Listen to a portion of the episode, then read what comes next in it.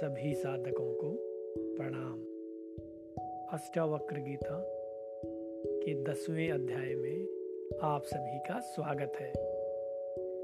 इस अध्याय में श्री अष्टावक्र जी राजा जनक को बता रहे हैं कि तृष्णा ही बंधन है। वे कह रहे हैं कि अपने शत्रु काम भोग और अनर्थ संकुल अर्थ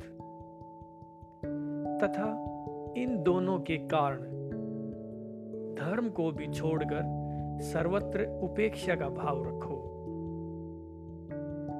मित्र, ज़मीन, धन, महल, स्त्रियाँ, उत्तराधिकार आदि संपत्तियाँ, ये सब स्वप्न है और इंद्रजाल के समान तीन या पाँच दिन की वस्तु है।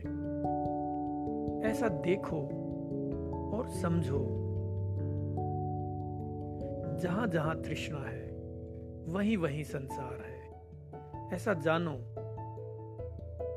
प्रौढ़ वैराग्य का आश्रय लेकर तृष्णा को छोड़ दो और सुखी हो जाओ।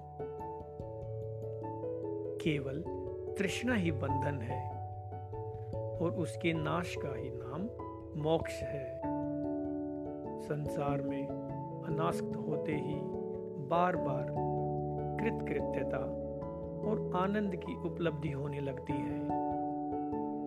तुम एक हो और शुद्ध चेतन हो और यह विश्व जड़ तथा असत्य है। अविद्या भी कुछ नहीं है। फिर तुम किस वस्तु को जानने की इच्छा करते हो? राज्य, पुत्र, स्त्री, शरीर और सुख। इनमें तुम जन्म जन्म आसक्त हो रहे हो।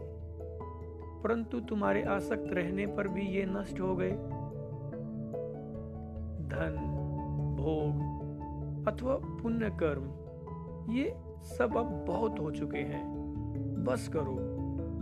इस संसार के घोर जंगल में इन साधनों से मन को शांति नहीं मिली। न जाने कितने जन्मों तक तुमने शरीर, मन एवं वाणी से परिश्रम और क्लेशप्रद कर्मों का अनुष्ठान किया है। अब तो उनसे उपराम हो जाओ। इति श्री